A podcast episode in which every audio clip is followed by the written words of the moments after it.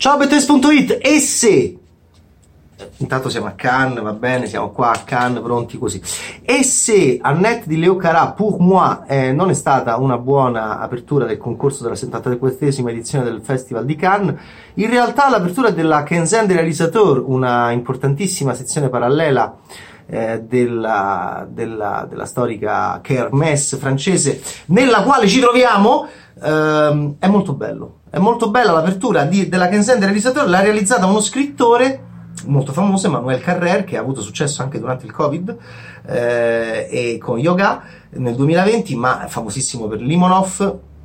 e famosissimo per l'avversario,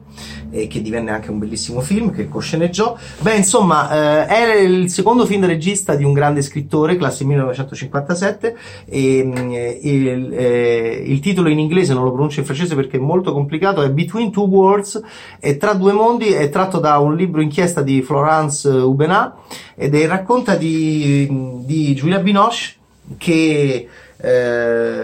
Vi ricordate David Hemmings all'inizio di Blow Up? Beh, lui passava solo una notte con i barboni di Londra, lei passerà qualche ora in più, probabilmente qualche giorno, anche qualche settimana, con i neo-barboni, neo-poveri francesi della Francia del Nord. Va a, Ca- a, Ca- a Cannes, non è Cannes, Cannes sta sotto, è una città che si chiama praticamente uguale, che sta poco sotto la, lo stretto della Manica, è la Francia del Nord, freddissima, lei va lì e si finge un interinale, si finge una precaria. Lei è una scrittrice di successo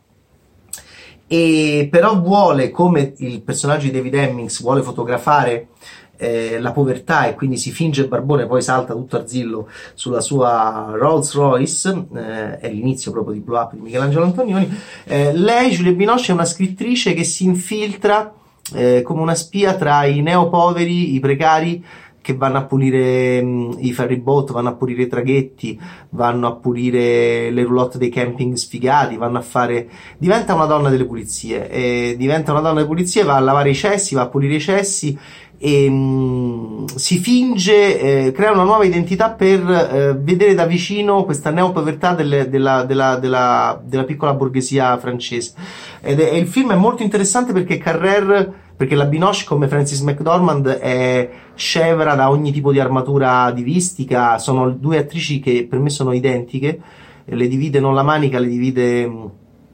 l'oceano però hanno la stessa anima, cioè sono queste grandi dive antidive, soprattutto non tanto per una questione glamour, ma per una questione proprio che sono davanti ai nostri occhi da 30, 40 anni e noi ogni volta, e rinascono ogni volta davanti ai nostri occhi. Come fanno? Sono delle grandi artiste. Juliette Binoche è magnifica in questo film, ehm, come pulisce il cesso, come diventa amica di Crystal, una, una, una ragazza madre bionda molto scontrosa, eh, come la sera prende appunti per il suo libro, è una traditrice, è una spia, la classe operaia non va in paradiso, la classe operaia non va nemmeno a Cannes, quella a sud va a Cannes, quella a nord e soffre, ma c'è, eh, ma tra classi eh, e l'interclassismo è possibile. Eh, il film funziona anche come un thriller, ma la nostra scrittrice sotto mentite spoglie eh, verrà scoperta. Eh, c'è anche Cedric, simpatico, che le fa il filo. Non è Loach, non è Gedigan, è Emmanuel Carrer che prende il libro della Ubenà e ne fa un film, devo dire, ottimo, molto sobrio, molto pulito, molto preciso,